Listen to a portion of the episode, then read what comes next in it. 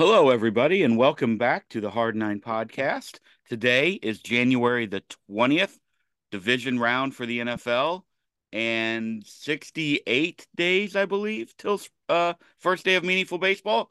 And as we say that, Matt Carpenter is bringing us also right back to the 314. Yeah, I can't I can't believe that Matt Carpenter is back in St. Louis as anything but a coach. That's shocking to me. Um, I don't. I'm not gonna say the signing's grown on me because it hasn't. Uh, I think it's unnecessary and grasping at straws a little bit. But my my original reaction to this was, well, actually, my original reaction was, no, they didn't. Like that was a, someone's trolling me. My second reaction. Hold, hold on. okay, Very reminiscent when I called to when I called you and said Lance Lynn is a Cardinal. Very same same sort of feeling, correct? Yeah, you know, if someone would have if someone would have said before this offseason started, Lance Lynn and Matt Carpenter would be back in St. Louis, you would think that was a troll account that was too negative. like, right? That's what we would have thought. Yeah, I think so. Okay. Well, whatever. Here we are. Um, my second thought was, oh, they're doing the retirement tour again. They're doing the Lance Lynn, Matt Carpenter going out as Cardinals.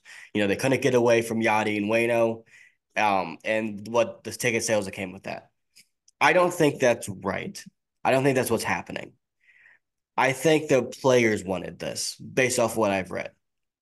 And I want to go over the quote that's in Derrick Goold's article that I found interesting um, about this signing.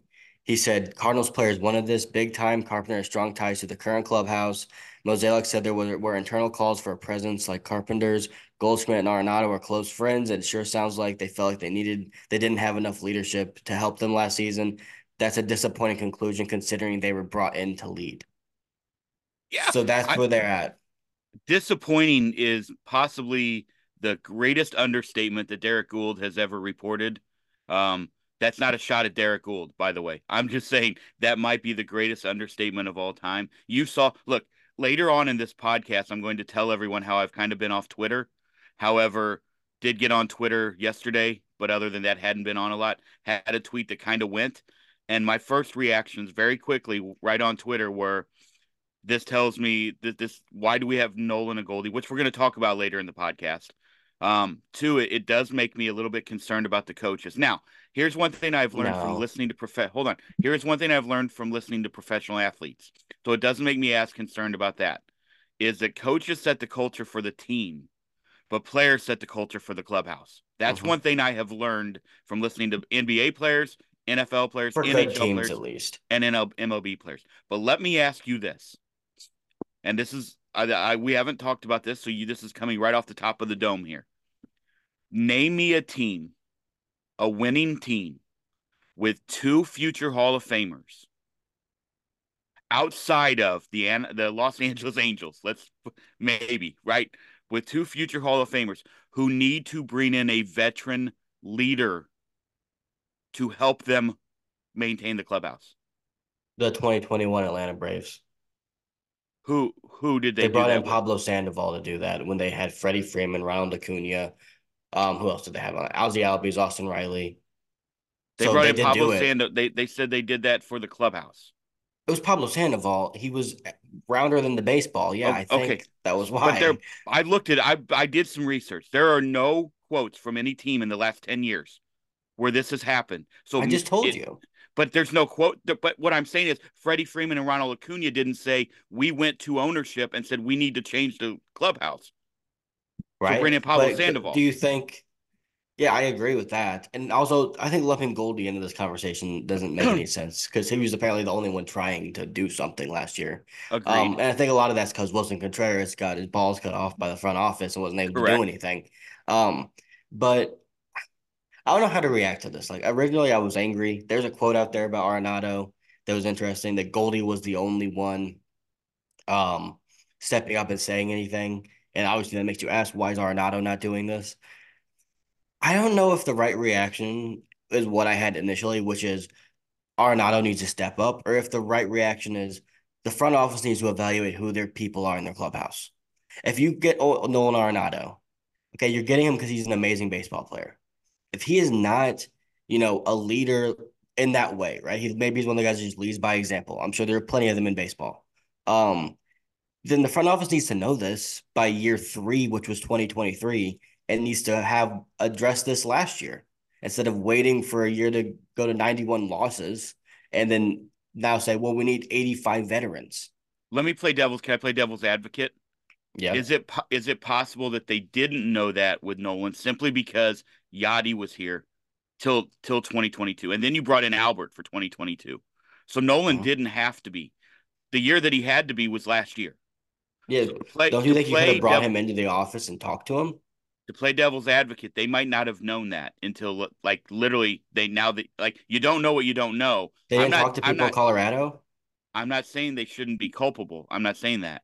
What I'm saying is that that's very possible that you had big presences in that locker room for a long time.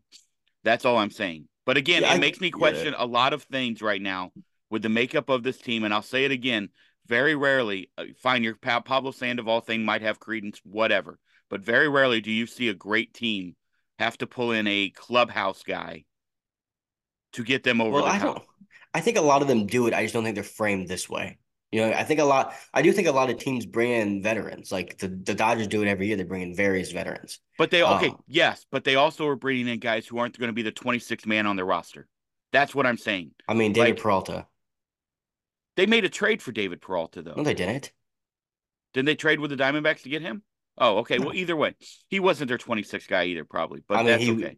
Uh, ish. I mean, he kind of was like that teams do this. Like, and honestly, I think if you're gonna have a veteran on the bench, him being the last resort is kind of fine.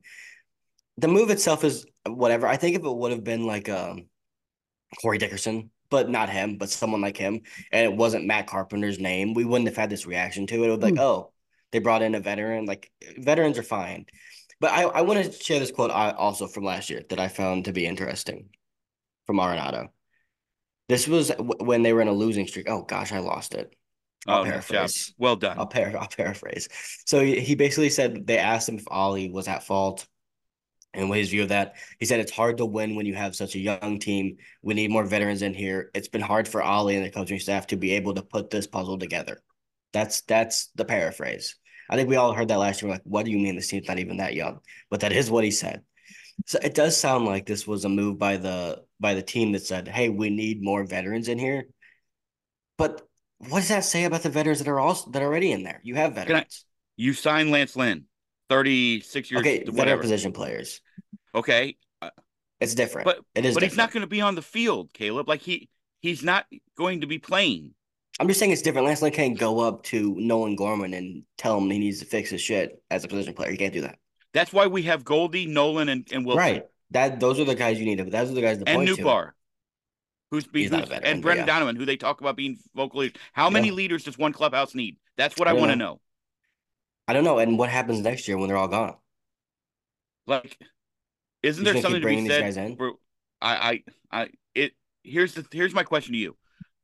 On the surface, it's a depth move. Fine, it's a Taylor Motter move. Like, who's not Taylor Motter? If you look at the the numbers, he brings more than Taylor Motter. I yeah. understand that, but you see what I'm saying. Like, it's a guy who you're going to have to find playing time for. We think that's my concern. No, I don't think they're going to. I, I hope they don't try to do that. Okay. I don't. I don't think okay. they're going to. That's not what he said in his press conference yesterday. Okay. He said they're not, he's not going to play him that much. They're not playing him that much.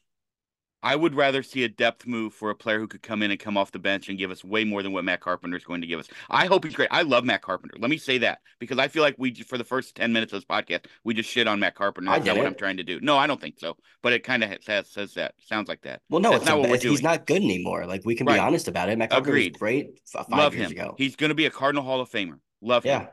Lo- love him being part of the organization. Don't necessarily love him being in the birds on the bat every day, walking out and doing pregame. That's what I'll say. No, but also like as long as if he truly is the 26th man, then fine. You know, I still don't like it. I think it's a waste of a roster spot because I think you need another backup shortstop probably on this team. Um, if you're going to commit to Tommy Edman center field, Masyn Winn's not playing 162 games, so you probably should, you know, figure that out. Um, instead of having like for me, I don't know how you can have like you can logistically, and I think they will, but Burleson and Carpenter both being on this bench really limits what you can do versatility wise. Did you see my tweet yesterday? Game like game one, second and third were down one. Dodgers have their closer on the mound, righty a righty. It's does he go to Burley or does he go to Carpenter? That's going to be an early test that first week. He better Let's go to Burleson. He agreed, but is like, he? If he doesn't, he needs to get his brain. Yeah, he and, will. And can I ask you one more question? As a baseball guy, like obviously, when when you say he's not going to play, this goes back to what the Cardinals have done for what it feels like since Mozeliak has been here in terrible roster construction. When you're playing now with 25 guys instead of 26 guys like other teams, and I understand. I, I mean, he's going to be the last guy that. Well, that might not even be true though. Like, and you play know. with 24 because you got a backup catcher. That's what I'm saying. Like when you construct a roster, yeah. MLB gave you an extra spot to give you the extra, essentially to give you the extra pitcher, right? That's fine. Mm-hmm. But when you construct that roster, we've talked about this in the postseason for years. That go back to Michael Wacha when they put him on the roster and did not use him until the time that they should never have used him, right? So you were playing shorthanded again. They've we've seen him do it with with middle infielders. Why continue to play a season, especially when we know what the, the first 35 games are, with a guy who you're who if they're saying he's not he's almost never going to play i don't understand it like you said another left-handed bat i don't understand it bring in a guy who can who can play who can give you an at bat late well you can't the, well game. it just depends because you can't you're not going to be able to sign a guy that's a good that's good on your bench because they're not going to come to you they're going to come somewhere where they start but so you, you can't get just, you it's not that simple you could have got a right-handed power you could have got a right-handed bat right Instead they don't of another need any bats. Bat. They have they have them. They have well, you needed the thirteenth player, like you oh, did. then Luken Baker. F- okay, fine. That's what I'm saying. Like they don't, they didn't need to sign anyone. I didn't think they should sign one person on their offense. Yeah, I would rather Luken Baker be getting big time at bats late in the game than Ollie having to decide between Alec Burleson and Matt Carpenter. I will come out and say that right now. Okay, I'll I get think... eviscerated for this. I'm sure that I will, but that's fine. I'm going to say it right now. I don't think you'll get eviscerated for it, but I think I think we're looking at on the field, and that is something they should look at. Obviously, they're a baseball team, um, but that's not why they made this move. So I think it's almost like a waste of time to talk about the on the field. He's not going to be very good. He shouldn't be playing at all. So I heard people say, "What if he has a magical season?" Well, then the Cardinals gave him too many opportunities because he shouldn't have the chance to have a magical season. Yes, yes. Like he shouldn't be able to be Albert Pujols because he's he shouldn't That's, get that many at bats. Can we put that on on our on a shirt? no, I'm not gonna have a shirt hating on Matt Carpenter. But do you buy into that he can bring something to this clubhouse that we don't we didn't have already? Great salsa. Like no, seriously. Because that's why they brought him in. They didn't bring him in for the on the field presence. If they did, they would have brought someone do better. okay, on the surface, absolutely. I think Matt Carpenter is a great dude. Like I don't think there's any question mm. about that. He's beloved by everybody he's ever played with, everywhere he's ever been. The guys love I I love that on the surface. But it's the it's the shit below the surface that is bothering me, which tells me that this team is not they're further from competing now than I thought they were 3 days ago. That's what it tells me. Why don't I why? If you have to bring in a guy like Matt Carpenter to get you over the top, you weren't near you're not near the top. Like you're expecting him to pull you up everest while you're down at the bottom. That's what i think it's the do you think it's the you're putting a lot of you're putting a lot of pressure on matt carpenter. That's what i'm saying. Well, i think a lot of it's the um oh gosh the wording and the what's the word i'm looking for? The optics? mo- yeah no whatever. The phrasing that Mozeliak has when he says things a lot of it's that. If he would have just said like if it wasn't Matt Carpenter, if we're being honest, like Matt Carpenter is great, he's a Cardinal legend, but if it wasn't a guy that we are that we already had, like say it was a Nelson Cruz type, not him, but someone like that, oh, that's a veteran coming off the bench, and he just said we wanted another veteran presence on the bench, and that's it. So he said we wanted a veteran presence on the bench. We had a young bench, and we thought we could use some experience in that role. Um, and left out the clubhouse bullshit. None of us would have a problem with it because it wouldn't sound like you were desperately clawing and fighting for uh another presence in the clubhouse, which by the way was apparently way worse than we thought last year because they brought in 85 people to address it. So if his messaging, there's the word, if his messaging was better and he was just saying things like even if it was total like we need another guy in here, this is not good enough, it's not working, don't tell us that. Right. Like say we're signing a bench bat. We needed we wanted a veteran presence on the bench that can give us some big at bats and big spots if he need if we need him, but can also help mentor the young guys and help them in that role. I'm no incredibly pumped though that we went out and signed another guy who wanted to be here. I'm incredibly yeah. pumped about that. Maybe, like do you think maybe that is actually like what they have to do? Because they're in the Midwest. I'm almost at a loss, bro. I'm almost at a loss for words at this point. Look, I, I, don't hope- even hate it. I just think it's wild. Let me like, ask you I- this. Okay, let me ask you this. What if and I'm not wishing ill on anyone. Okay? So let me preface it that way. Did you get an update? Do we have an update? Did we did we just did we just sign Pete Kozma? No, I was told I was being too loud. Um Pete Kozma, gosh. let me ask you this. What if come June 15th? Let's uh, it could be earlier than that. May May 15th.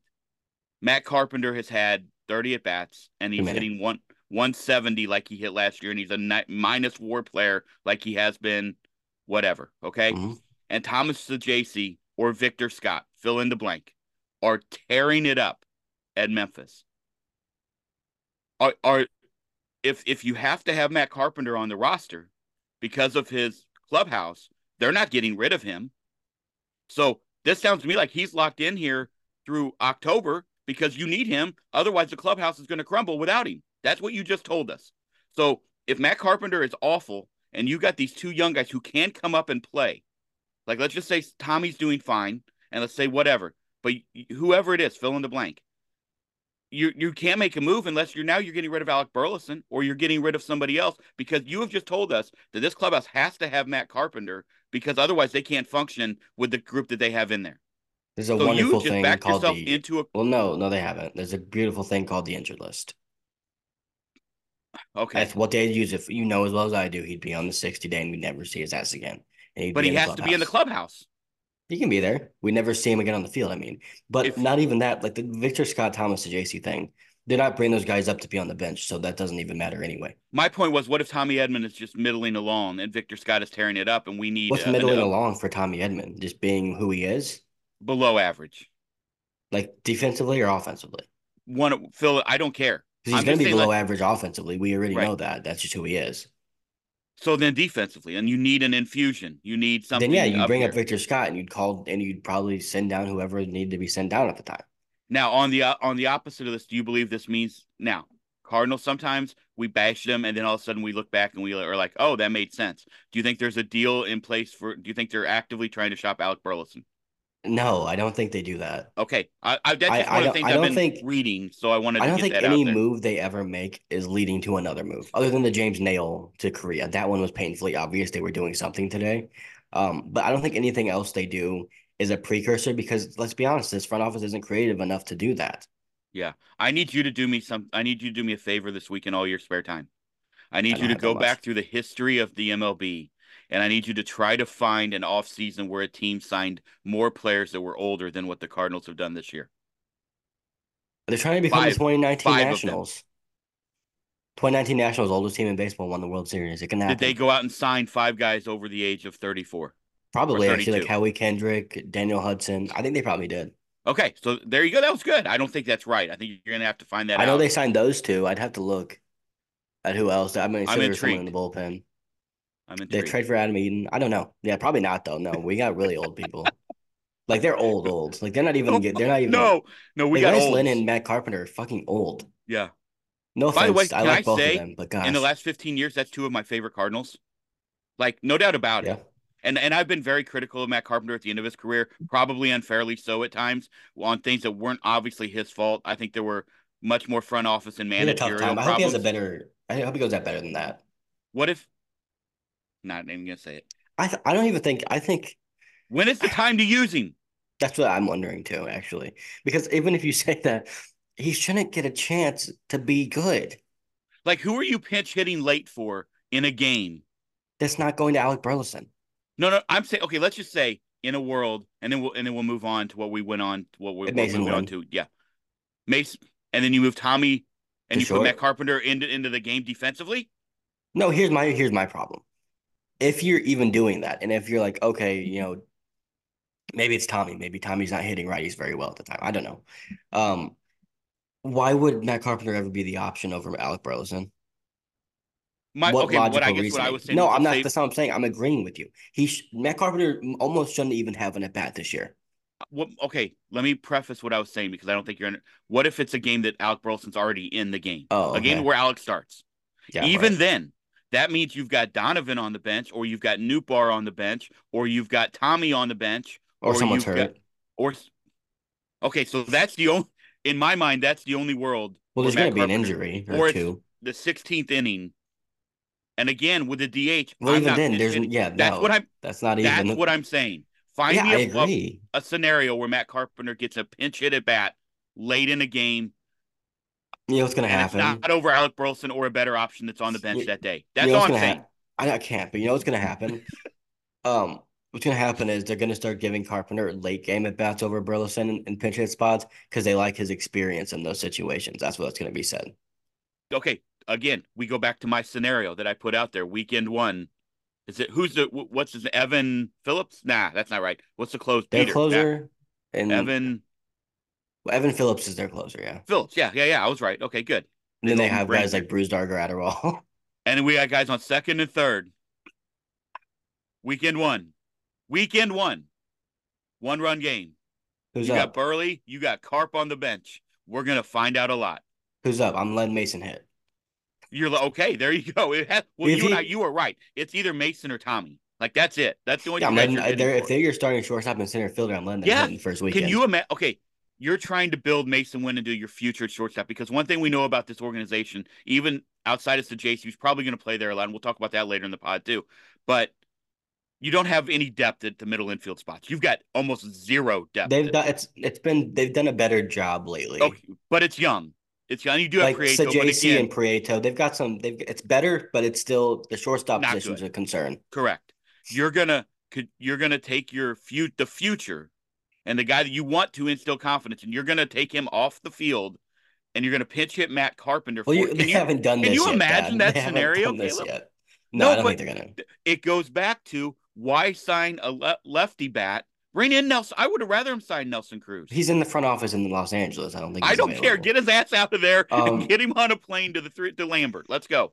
I, I wonder if part of it is they they agree with you that their lineup is kind of set and that they're not going to be pinch hitting for many people. So they felt like they had uh, they had room to make a move like this where it's purely for off the field reasons. I don't agree with it. I think that's how you get bring a coach in. And I know some people say the dynamic between a coach and a player are different. Not when the player's not playing. I don't think it is. So, you know, I don't know. I don't know, but we're going very long, and we already have a bit of an hour long podcast well, to attach fine, after but... this.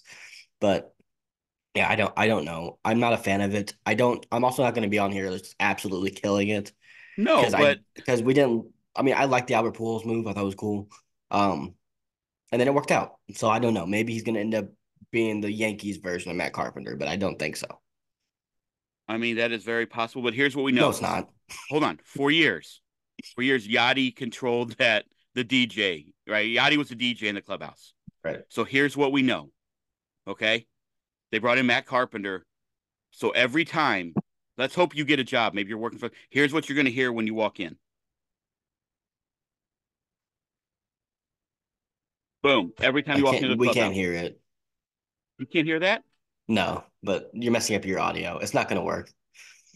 well, it's long, Are you playing long summer hot day. summer day? Yeah, yeah. I figured. so my apologies. I thought that might work there, but I, I don't know what, why it that. stopped. It's weird. Yeah, weird. But either way, that's what you're going to hear. It's at and Adam Wainwright's new album. That's what you're going to hear in the clubhouse. And what will get you more hype than Long Hot Summer Day and Matt and Adam Wainwright's new album? That no doubt about it. That's it. That's why he's there. I got nothing else. Uh, can we add someone into I was really hoping team? that was going to work. Can we add someone? can we add someone? Well, we knew what you were playing, so it's fine. Can we add someone to this team that has? I don't want to be rude, but gosh, we're adding the same old guy. We're bringing back the 2013 Cardinals. Can we it's, move on? Move on, there, dude. Last question. Last question. You're you're you're be you've been good on mine so far. I thought maybe I'd stump you. You might have got me on the Nationals one. You think you got me on the Pablo Sandoval, even though the Braves Freddie Freeman did not come out and say we need him in our clubhouse. But that's okay. Mm. Those were good. Those no, were but good. apparently they did because him and Acuna didn't like each other very much. Number three. Number three. Is there another organization that brings back as many former players when they're old and essentially like the cliff. Again, we t- we'll talk about the cliff late like that. Then the Cardinals. I have a do. question. Do you think we actually bring back that many, or it's just been happening the last two years? Because there's only three examples I can. It's happened. You. I, I can go back to my all-time favorite Cardinals. Who? I don't know. Have you not been around Oh, me? Willie McGee. Willie McGee, Willie McGee, bro. yeah. In 94, 95, they brought him back. Okay. It's And then an other than Lynn Carpenter and I mean, it's, this has been going on my entire life. Okay, right? but who else? been- Who did that? They didn't do that in the early 2000s. They Walt weren't bringing people Shockley back. said, "Fuck up." Well, well, that to be fair, But to be hold fair- on. To be fair, the '90s we were really bad. The only guy you were gonna bring back was Ray Lankford. Yeah, but also like the early the 2010s, like they weren't doing this. It just started with Albert. It was Albert, then it was Lynn, and now it's Carpenter. That's it. It has. I they feel haven't like done it more since than then. that. I feel like if I go through Mm-mm. the, okay, No. all right, Like, so they're bringing back maybe coaches. bias got me. Well, it, I think it's getting everyone because it's fair. It just continues to happen, and we're like, okay, they need to stop, and they do it again, and then they do it again. Um, I think a lot of it's also the one year contracts to Yadi and Wayno kind of felt the same as these ones, where it's like we're bringing him back just because he was a Cardinal. Yeah. Um, so it's just people are getting beat over the head with it, Okay, and it's well, getting that's- annoying. Bro, But yeah, I do agree with you. Like that's happening too much because other teams don't do this. Like the only one I can think of was when the Dodgers brought back Matt Kemp, but he was an all star when they did that. So that 2034 Taylor Motter Andrew Knizner reunion tour is gonna be gonna be like fucking fifty lit. and throw. How old is he? He has to be gonna be lit. Yeah, I don't know. It- Kisner, by the way, signed with the Rangers. Good for him. Almost two mil. I know. Good for him. Yep. All right. All right. So let's move on, and we'll get into all the other stuff we need to talk about. Does this change your prediction for the amount of wins the Cardinals are going to have this year? I don't have a prediction yet. I told you that, so no. I do, but we won't It- say it yet. But but it would not have on FanDuel. The odds would not have moved one way or the other by them signing Fat Matt Carpenter, and I guarantee it didn't. I guarantee the odds on FanDuel did not move. yeah, I when would they say signed they Matt probably did not. All right. So Well, we have more coming after this. I don't know how to segue out of this. We have more coming after this that we're gonna. Um, we had a podcast recorded, and then they signed Matt Carpenter. So here we are. We have to add this to the front, but we have more coming after this, so that will start now. that would be fantastic. Quite the test, though, for the Cardinals right off the bat. I know we don't need to get into this because we have months and months to talk about it. Two months. but that is like a hey, Cardinals, everyone's going to be talking about the Dodgers. You guys just lost 91 games. You better show the fuck up or you're going to be 0 4. Yeah. Like, Um, that's remember kind of something I'm interested to see. Yeah, let's hope it to. doesn't go like the New York Jets did when Aaron Rodgers was uh waving the flag. Don't even put that on- out there. Don't even put was- that out there. Don't put that out there. Don't put injury risk. I'm just there. saying, let's hope it does not go Mm. like that. That's all I'm saying. We're the Cardinals aren't quite as cursed as the New York Jets. I wouldn't say. That is fair. That is fair. And we don't and they won't be on turf. Well, we're good. We're good. The Yeah, Meadowlands don't turf put that out. Don't put that. Yeah. Don't put that on. No, I Don't didn't. I didn't. I just said I hope it doesn't go like that. Don't say that. Don't even say it. Um 70 days, 10 weeks, and we have absolutely no idea what to expect, which is great. That's again, here we go. It's like Christmas Eve all over again. We have no clue what we're getting tomorrow morning. We have no clue what we're going to get in 70 days. But the journey along the way is going to be absolutely incredible. Um, the hype right now seems to be one of the the the two guys that everything, I guess three, outside of the new guys, Gorman, Donovan, Walker. People seem really geeked, like with the development of those three and the work that they have, again, no surprise, put in in the offseason. Yeah, I mean those are three really important pieces to your offense. That's for sure. Um, Gorman is interesting because I don't know what he's gonna look like. Like people talk about his swing every year. I feel like someone says his swing looks amazing. He has a great swing, so that's just how it is. But like he, I, I'm interested to see what he can do to top what he did last year. Like he had a bunch of slumps, but he still had an over 800 OPS with 27 homers. Like even if he repeats that exact performance, that's still a top three to four player on the team, one of the best second basemen in the league. Donovan, I want to get to in a second. Outs off the field, it looks like he's um trending towards being fine. He's throwing to 150 feet, he says, so he'll be able ready to go opening day. And Walker, I just get the vibe that Walker's gonna be a superstar like this season. I don't know Yeah. what it is, but I, I think he's going to clearly be the best. I said this last last week or whenever we recorded the last one. I think he's going to be the best player of the Cardinals this year and moving forward. And I think it's going to be one of those like, hey, the Atlanta Braves, who's their best player? Everyone knows it's Acuna. Like you have other really good players, but no one's him. I have a feeling after this year, not that he's going to be Acuna, but when you look at the Cardinals, it's going to be that's clearly their best player. Everyone else is fighting for second. That's the vibe I'm getting.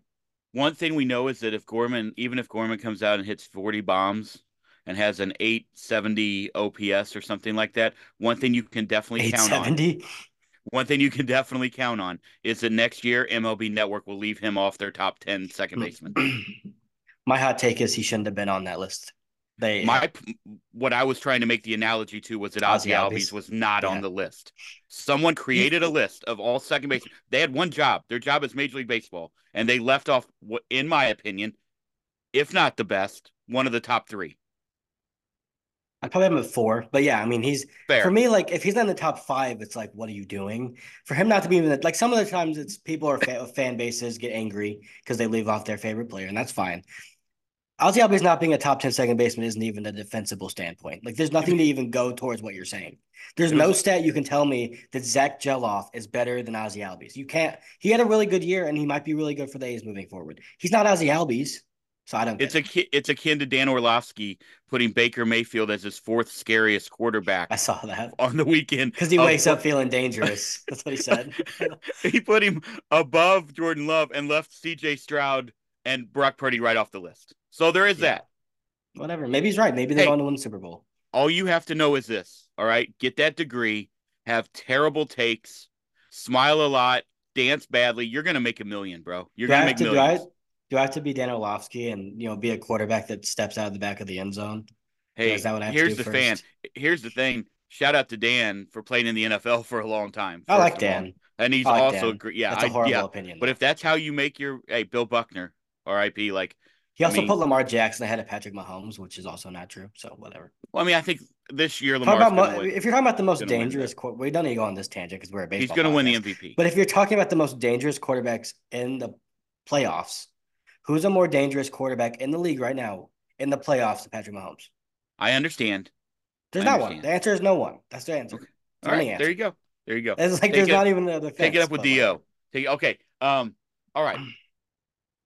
I I I'm still at this edge of expecting something Pujols like we saw in 2022 like maybe we'll get that year, the bounce back year, everything clicks, all the what ifs are established. The Gormans take the next level, the Brendan Donovans take the next level. We see Jordan Walker, like you've talked about on here a lot, become a superstar. Nolan Arenado gets back to Nolan form. Goldie continues to just be Goldie. We see the William or Willson Contreras with his own pitching staff this year. We see all of that happen, and the pitching is just league average, which is all really honestly, if all of that other stuff happens, you need it to be. I'm still on the, the edge of that, or we're plummeting off the cliff one more time, one more round in 2024. I don't know which way to go. I know, here's what I think, and yeah, I agree. I don't have any idea either. I think they're going to be decent. I think right now without taking into account what they may do at the trade deadline. Because I think that's always, you know, you put like the teams at 84 wins, but when you trade for like in 2022, Quintana and Montgomery, the way they were pitching, it elevates you to 93 wins, right? But I think as right now, as of right now, you could say this roster is probably around an 84 to 85 win team safely. Like they might underperform that by a bit, they might overperform it by a little bit. But I think before trade deadline acquisitions, they're right around 500 or slightly above in terms of talent. I think. Obviously, guys like Walker becoming a superstar, Nolan Gorman taking another step, Nootbaar being on the field more consistently can bump that up. But as of right now, the way it stands, reasonable expectations, probably a little bit above 500, right around that. Um, the interesting conversation I wanted to get into a little bit was Mozeliak was asked at, in, at the winter warm-up by a fan. Great job by the fan. It was a good question. That, hey, if this goes poorly again for the second year in a row, that's no longer an aberration. It's now a trend. Are you going to do a rebuild? And for the Cardinals, you can't really do a real rebuild. They have too many good young players that they're not going to trade. But it would be, hey, we're moving on from Goldie and Arenado. I don't think they're going to trade Contreras. They probably can't really trade Contreras, honestly, without eating a bunch of the contract. But it'd basically be those two being gone. And I, I've come to the conclusion this is their last chance to get it right with those two. Because if they are bad, like not mediocre, if they are bad and they are once again selling at the deadline, they're trading Paul Goldschmidt because he's not signing an extension. We'll talk about that in a second yet. So they're trading him at the deadline. Um, and Nolan Arenado, he's gonna want after he's gonna win out. Like, why wouldn't you if your Goldschmidt's gone and now you're going with the youth movement? If they get this wrong for the second straight year, they're they're not rebuilding, but they're getting rid of those two and they're going youth movement, and they will have failed for really the first time in their history of having two superstars on your team and not winning a championship. And it's it's yes, all of that, but also it's the thing to me is they're not they're going to go youth the youth movement with the offense, but they're still going to have three guys that over 34 years old under contract and two other ones that they have to make a decision on. Unless you're dealing Miles Mikolas at the trade deadline, you're dealing Stephen Matz. Pick up that contract. I 100% agree with you, but do you see what I'm saying? Develop those guys at the big league level. That's what I'm saying. Yeah, but here's where that one year deal with Lance and Kyle Gibson comes into play. Those guys are gone. So Agreed. there's two spots. And then you look at Stephen Matz, that contract, especially after this year, would be very movable. One year, 12 million. If he's relatively healthy and not out for the year or something, knock on wood, then he's gonna that's easy to trade. Someone's gonna pick that up because on the market he'd go for more than that. So you can move all those guys easily. Like two of them would just be gone. One would be able to be traded, and then you'd have Mikolas and Sonny. You need guys to fill in anyway. Now, I don't think this is a scenario that's likely. It has they have to be bad first. So that's the scenario. That's the hypothetical we're living in here. Is that once again they lose, they miss out on the playoffs and they lose, you know, eighty-five to ninety games, right? Which is possible with this team. Like a couple injuries to the pitching staff, and we're back where we were. Like we're having Drew Rom and this year's the Jake Woodford. So Michael McGreevy, because I think he is Jake Woodford basically. So that's I think that's where we'd be. Um, and I, I don't I don't want this to happen, but I do think there should be more pressure on this front office than there seems to be with the moves they've made outside of Sonny Gray to say, hey, you better get this right. Or everything you've done, all the good grace you've built up by trading for Arenado and trading for Goldschmidt for next to nothing is gone because those two aren't going to be here anymore. Let me ask you a twofold question.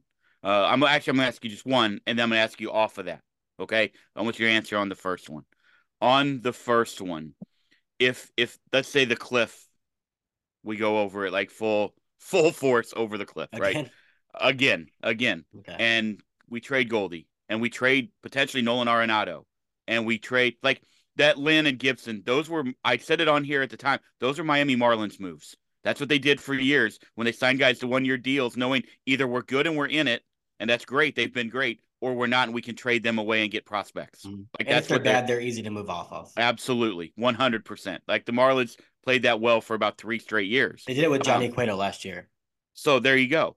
Do you, do you think if that happens, that's the end of Mo? Do you think that's the end? That's uh, we're shifting to Chaim Bloom potentially, or a new GM? Maybe it's Michael Girsch mm-hmm. who takes. We get rid of the the Pobo, and Michael Girsch takes over. What like at the front office, obviously our owner's our owner. We can't control that. So that's not going to change.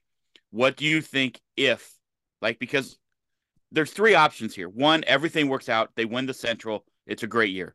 Two, they're average as hell, but they're in it at in August, and then they have to make a decision. Or three, things go shit sideways like they did last year, and then we have then we're looking at deal, being sellers again at the market. So, do you think that's maybe Mo his swan song? He's leaving out the door and a new regime is coming in. Because if you're going to do something like that, massive, to trade Nolan, to trade Goldie, to trade whom fill in the blank, it it almost has to be a whole new philosophy change at the top. Am I? I mean, yeah, no, you're right. And I here's what I think. I don't think it's likely that this is going to happen. I think they're going to be way better. I don't either. So, but this is a hypothetical we have to go down because of where they're at right now. This is the most, I, I guess you can call it a crossroads that the Cardinals have ever been at since I've been alive, where it's like you're going one way or the other, and either you're good and you're in it, or you're bad and everything's changing. Because if they're bad, I do think there's a world where most steps aside, he'll never be fired publicly, right? He's never going to be. It's never going to be Cardinals fire John Mozeliak. That will never happen.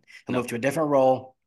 He'll do whatever the fuck Joe McEwing's doing right now. I don't know why he's still getting paid to do something, but he'll move into that type of role, and or he'll move even above it, and he'll you know work closer with Bill DeWitt the third and the business aspect of it. And then you have candidates with Chaim Bloom, um, Randy Flores, and Michael Girsch, whichever one they'd want to choose. I don't I don't know who would be. I think I think it'd probably be Girsch or Flores just because they've been around longer, but you never know. Um, but and also Oli Marmol's gone. Like he he they didn't give him a contract extension. They talked about that at length today.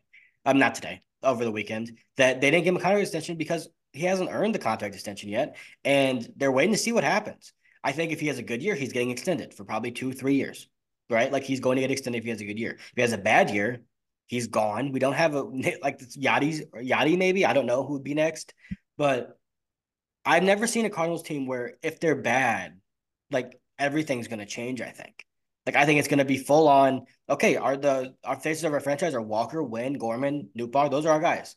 The other when I we're running out back with Um, Arenado and Goldschmidt, we're not going to do that again because what's the point? I don't think those two would want to do it again. And you're getting a new manager. Like, I, I once again, I think they're going to be in contention at least by the deadline to where you can say they're at least had a decent season or a good season. But there is a world where they start out this gauntlet of a season against some of the best teams in baseball, and they go games, five and fifteen to start the season out because the old pitchers are either hurt or they're not performing or whatever. And now it's like, oh, everything is going to change, and every and you're going to start hearing rumors about these veterans don't want to be here anymore. That's what happens when teams go through this for multiple years in a row. So I'm intrigued. I've never seen this before. Have you? No. Uh, what I will say is, I saw Yadi dancing in the locker room at a basketball game after a mm-hmm. championship. That man did not look like he wants to answer questions. No offense to anyone, but from Jim Hayes or anybody else for 162 day games. And I love Jim Hayes. I'm simply saying he that that Yadi did not look like that's the guy who's going to be in a dugout on the road. He didn't like party that, that hard. Subway, like I don't see that happening. He wasn't partying that hard after 2011, even. No, no, that man is. He was having the time of his life. That man's not coaching 162 games a year. He will um, eventually. Um, I said it earlier, and I, and then I just added that there's three options in my mind right now. This brain between these two ears. The only thing I see is 90 wins in NL Central, or we're off the cliff again. I almost don't even see that 80 to 85 win, 83 win season where you're just at league uh, 500 team. I see it's either gonna fall. Like I just don't. And I, I'm just saying, you know what's funny about the 83 to 85 win teams? One of them just went to the World Series. No, I understand that. I'm saying I don't see that for this team. I see either everything aligning, they stay healthy. Those who we need to step up, step up. Somebody we didn't expect comes out of nowhere and steps up because that's what happens on those teams. Like we saw it this year with with Brandon. Uh, oh God, why can't I think of his name? Brandon Pfaadt and Alek Thomas. Yeah, absolutely. And Alek Thomas had like a six sixty OPS throughout the year. Yeah. But what he did in center field and what he did in the playoffs, big difference. But mm-hmm. I just I to me it's it's option A or option B, and there's no like this to me is black or white. There there's no sunny gray area here. Ah. Yeah, great one. Uh, I don't know when we. What would an 82 and 80 season missing the playoffs by let's say three games, right? What would that do? Like that's where that's the worst thing that could happen for them is missing yes. the playoffs barely and not being horrible. Because then it's like, okay, we're close. We haven't re-signed Goldie probably at that point, but maybe at that point you have. Maybe you had a good start to the season and you extended him. Um, and Arenado's still pissed. Like I, I don't think Arenado's like overtly angry like everyone thinks, but I do I would imagine there's a little bit of false promises here where he's a little bit upset. Um, whether or not he has any leg to stand on, we talked about that last time. Yeah. I don't think he does. But still, you don't want disgruntled superstars on your team, whether they're right or wrong. Uh it's interesting. Now, I hope that we get to July the middle of July, and we're you know maybe five games above 500, and we're leading the Central because it's horrible, which it will be. Um, and we're talking about Dylan Cease again because I don't think he's getting traded. Or we're talking about whoever is available, that we don't Luzardo, whoever it is, and they're going to make that push. But I do think at this point with Goldie Arenado, at some point you got to decide if you want to win with them or not. And if the answer is you want to win with them, if this team's in contention at the deadline, they need to make a bigger move, the biggest move they've ever made at the trade deadline. That's my that's my take. If you want to win with Arenado and Goldschmidt, then you need to go out and you need to prove it if you're in contention. If you're not in contention, you need to move on. That those are the only two ways I see this making sense to still have them on this team. Yep, uh, agreed. And before I ask you my second question off of that first one, that was a great answer. There's a lot going on there because we still have no fucking idea what's going to happen. I forgot but, the question you asked. Same, but that's okay. Thank you all, by the way, for listening. I hope the beginning to your 2024 is awesome. If you're doing a resolution, I hope you're sticking to it. I tried that for years and was terrible at it, so I don't even try that anymore. Uh, but if you're doing it, great. Hey, fantastic. We're on your side. We hope it works out. If you could hit that subscribe button, we would uh, love that as well. But question two. All right it as we do this as a fa- like fans obviously like we're baseball lovers we're cardinal we're cardinal fans this is a cardinal podcast we did this for a reason okay do you think the fan the fans would accept a rebuild over over what we've kind of seen for the last 10 years where you are sort of just piddling along at that oh we're close to contention oh we're sort of contenders or whatever as a fan so put on the fan hat now not the journalism hat, not the whatever hat. Would you be okay with a absolute re- I've never seen one in my life. Now, the 90s we sucked when I was a kid, but I can't even call the rebuild. That was just an owner who wasn't spending money. That was like the mm-hmm. Pittsburgh Pirates or the Kansas City Royals, who by the way, Royals spent a lot of money this year. But you know what I'm saying. What do you think like how do you think that would go over in Cardinal Nation? What what's your definition of a rebuild? Trading all Goldie, trading Arenado, and potentially trading couple other older Contreras, ab- stuff like that. Potential, absolutely. Okay. Um, I think it's interesting. The Cardinals can't really fully rebuild. They can't go into a Cubs Astros. We're losing 100 games for four, five seasons, and we're gonna get Correa, Springer, and all these guys out of it. They can't do that because they have Nolan Gorman and Lars Nootbaar and Brendan Donovan and Jordan Walker, Masyn Winn, Victor Scott's coming up. Like I think even if they were to trade Goldie and Arenado, you'd look at that lineup and still like it. Like you would have Contreras and Herrera, and then you'd have whoever you want to put up first, but it'd be Gorman, Donovan, Winn, you know, Nootbaar, Walker, um, Scott, and Walker. Like that's still an exciting yeah. young lineup. So that that's like that's like the Diamondbacks, right? Like that honestly is like who, what they have. So I don't think they can rebuild to that extent. I think they can retool. And my answer would be no, the fans wouldn't like it. And they shouldn't. They should not accept that because the only reason they're where they are is because they have ignored their shortcomings until it blew up in their face last year right? They ignored their pitching um, developmental errors. They completely ignored it. They ignored the fact that they need to spend more money in a market to stay competitive with top teams. And they finally paid Sonny Gray, but they ignored it for long enough to where it bit them in the butt. And they had a bad pitching staff last year. So, no, they should be upset. But I do think there's an aspect of this. And as a Blues fan, we're kind of going through it right now with a retool. Um, where if you're if you have clear vision of where the team's going and they tell you this is what we're doing we're retooling. We're not focused on winning a World Series for the next couple years, but we're developing more young guys and our young pitchers, and we're going to see where that takes us. If we win, great, but that's not our expectation. That's at least the fans knowing what they're thinking. What the Cardinals do is you never really know what they're doing. They're trying to get in. We always know that. But are they trying to win a World Series? They've never they haven't proven they're trying to win a World Series and since 2013 or whatever they traded for John Lackey. 14 or 15. 14, 15. Like that's the last 15, move they made that felt to me 14. like they were actually trying to win a playoff series. That's the last one. So I think there'd be a little bit of would this shouldn't be happening with the St. Louis Cardinals. We don't do this. But I also think there'd be a little bit of I appreciate that they're at least telling us what they're doing and not doing the most speak of we don't really know. We're trying to read between the lines. All right, part B of, of that question, then we'll move on to the next topic. You, just you, Caleb Noble. Mm-hmm would you be more excited about a team that gets eight is 82 and 80 all right? And we know that that's probably what we're going to look like again next year and then probably mm-hmm. the next year. Or would you rather if they are tooling along it in july around the 500 mark five to seven games out of first place let's say not to fall off the cliff but that they go ahead and make that move? Because here's what i'm here's the reason i ask. I don't know that right now you win with this roster like, I mean it all. I mean the World Series. So if that is not the goal, then why are we holding on to Nolan Arenado and Paul Goldschmidt when you could go load up, continue to load up your farm system, probably with arms, young arms that you could develop to get up here? And I, I understand the retort to that is going to be, well, we haven't developed the arms we have. So what makes you think we're going to re- develop the arms that we get? I get that. Please understand that. But if if you're just not going to go out to try to win 95, 90 to 95 games, what are we even doing with Paul Goldschmidt and Nolan Arenado? That's my question. I, I have a couple thoughts. One, if they're at 500 at the deadline, that's exactly where they were in 2021 and 2022 when they made the postseason. 500 at both deadlines. Um, and they made big moves that helped them get to 90 plus wins. They get to the postseason. So they're 500. They need to make a move, a big one, um, because that means they're in it. Because there's not going to be a central team that wins 95 games.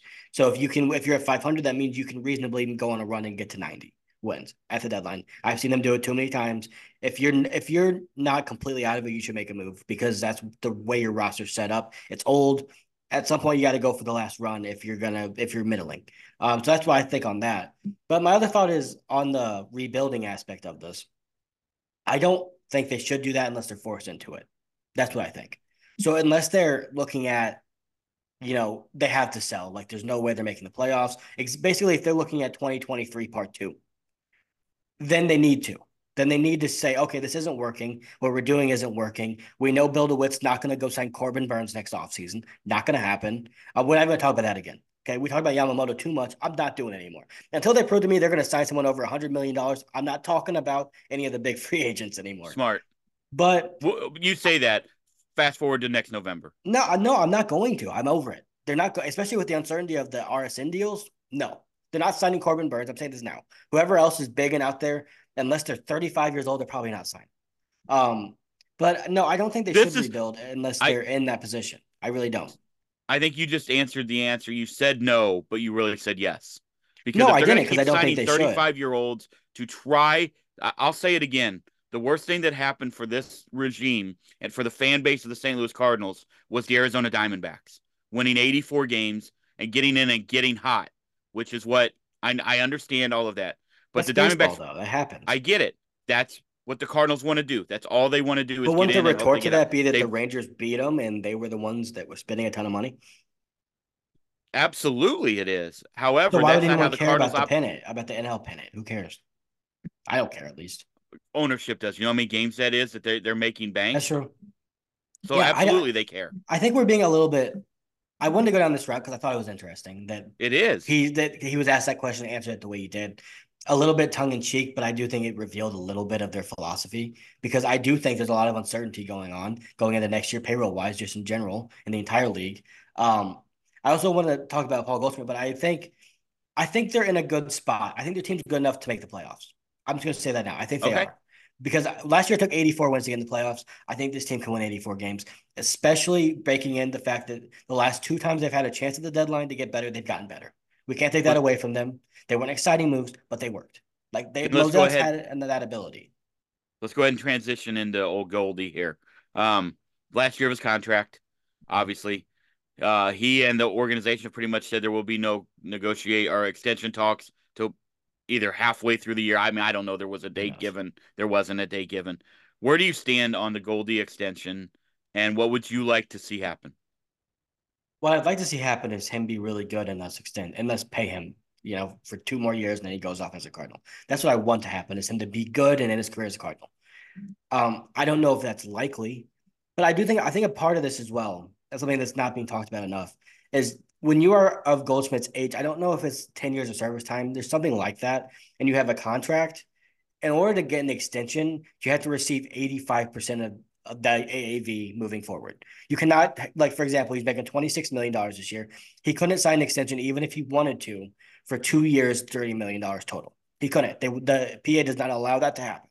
So he would have to then finish the season and then you can sign him because he's a free agent. But if he's getting an extension, it has to at least be like 80 to 85% of what he's already making. So if you're the Cardinals, you're saying if Paul Goldschmidt's an 800, 815 OPS guy again, we can find first basemen out there that do that that are not $20 million, $25 million. If you're Paul Goldschmidt, you're saying, you know, maybe if I start the year out and I have a 900 OPS in the first half, they give me that. And we're on a good team, hopefully, to where that's what they're going to do. But I also think, you know, the, the, the extension talks, we saw this with Yadi and Waino for multiple years where they were free agents, but they weren't, right? Right. Like they were not free agents. They were out there. You can talk to them if you want, but they're coming back to St. Louis. So I think for the Cardinals, it makes a lot of sense to say, extending him right now makes no sense because signing him to 23, 24, 25 million dollars a year just doesn't make any sense at all. Because I don't know if he's going to be worth that. And if you're Goldie, you're saying it makes no sense for me to sign that because if they're going to be bad again, then at least they have the option to trade me. But also, I don't know if I want to be here for two more years if they're going to be going down that route. So it doesn't surprise me. I think ultimately they're going to make the playoffs. I think he's going to be solid, and I think he's going to sign here for two more years. That's what I think will ultimately happen. But the fact that the door is open for him to be gone is interesting. I didn't think I what, thought they were going to extend him.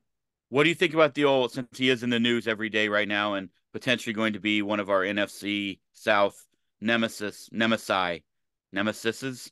Bill Belichick. Yeah. What do you think about the like Bill Belichick is where he is now because he always, always was great at never giving a contract to a guy who was on the decline. Like he was that that's what he's like been known for. They've talked about forever, knowing when yeah. to say thanks for everything you did. We're moving on. The Cardinals have not been necessarily great at that. Like there are a lot of uh, uh, things that were out there. I mean, Wayne Waino Carpenter, Mikolas. Like the list goes on and on to where I mean, you can even say Yadi was very good defensively. Offensively, the last three years, Yadi was not. Yeah, but good. Honestly, they kept Waino for more longer than they reasonably should have. But other than last year, he was without him, they don't make the playoffs in twenty one. I understand. I'm just saying, what do you think about that philosophy as far as okay, thanks Goldie for everything you did, but but I get it. And in football, it's different. Football is more cutthroat. There's a cap. There's a lot of different things about football Absolutely. and baseball. But um, I if you're the Cardinals, you have to know who you are. That's one of the biggest, best things that the good organizations do. It's what the Astros do very well. It's what the Braves do very well. They know who they are and they act accordingly. Um, the Cardinals aren't a team that does that. They're not a team that cuts people because they think they're on the decline, other than Matt Carpenter, because he was just unpayable at that point. But they don't do that. So if Goldie's 800 OPS, they're not going to cut ties with them. That's not who they are as an organization. The some of the allure of coming to the Cardinals is how they treat their players. It's how they treat legacy players. It's how the fans treat those players. That's part of the reason why guys want to come here. It's probably why Goldie wanted to come here and Arenado wanted to come here and Sonny Gray's here. So I, I do understand that, but the Cardinals aren't Bill Belichick. Like they're not that. They're not. They, I don't want them to start turning into that yet because they need to know who they are, and who they are isn't that. Would have been a lot more fun if we had seven of those uh, World Series championships in the last 20 years, though. It's a lot easier to win a, world, a Super Bowl than it is to win a World Series. You just pissed off every NFL fan in the world. How many how many um baseball players have seven World Series rings that in the last fifty years? That, that's Zero. my I uh, well what how many cheater got? 5? And that was over a twenty year span. That's my point. It's a lot easier to win in the NFL. I don't mm, Think ju- it's like it's proven. Like look at only parity 3 of teams in the. NFL, right? 3 or 4 have never won a Super Bowl and there's like what 6 or 7 in Major League Baseball that have never won a thing. So that, I Um, guess maybe that lends credence to your theory there. Yeah. Also, Um, like how many how many teams have won multiple championships in like the last ten years? Fair. I look at the Chiefs and the Patriots. That- okay, we don't need to go down this rabbit hole, but that, that's my. I think it's I just harder think it's just because of the length interesting. of the season. Like I, I think it is a tough sell. Again, it's and also the one thing that we don't take into account is what does Goldie want to do? Like that's the other thing. Like we're talking about it from the Cardinals' perspective. I mean, he knows he he's not dumb. He knows he probably has three to two to five years left after this year, somewhere in that area. Not five, maybe less than two that. to Three, three, three years left. I mean, three max probably. He's gonna, in my opinion, he's a Hall of Famer already. All right. So in my opinion, Yeah. But if he has a terrible three years, that could we know that can change the court of public appeal. But he also probably has to want to play for a World Series like that. Yeah. So I think that's a really intriguing. That's why I- came we- here. I think we always forget that as fans is that the player like everybody's oh why didn't we sign fill in the blank? Well, because the the player had to say so in it and might have Mhm. wanted to go some like we forget that. That that was by far the most interesting part of that was that he said it was mutual, which Yeah. means Goldie feels the same way, and I get it. And if you're the Cardinals, man, like you traded for Goldie and Arenado, lauded by all of baseball as two of the best moves of the last decade, right? You cannot mess it up this bad.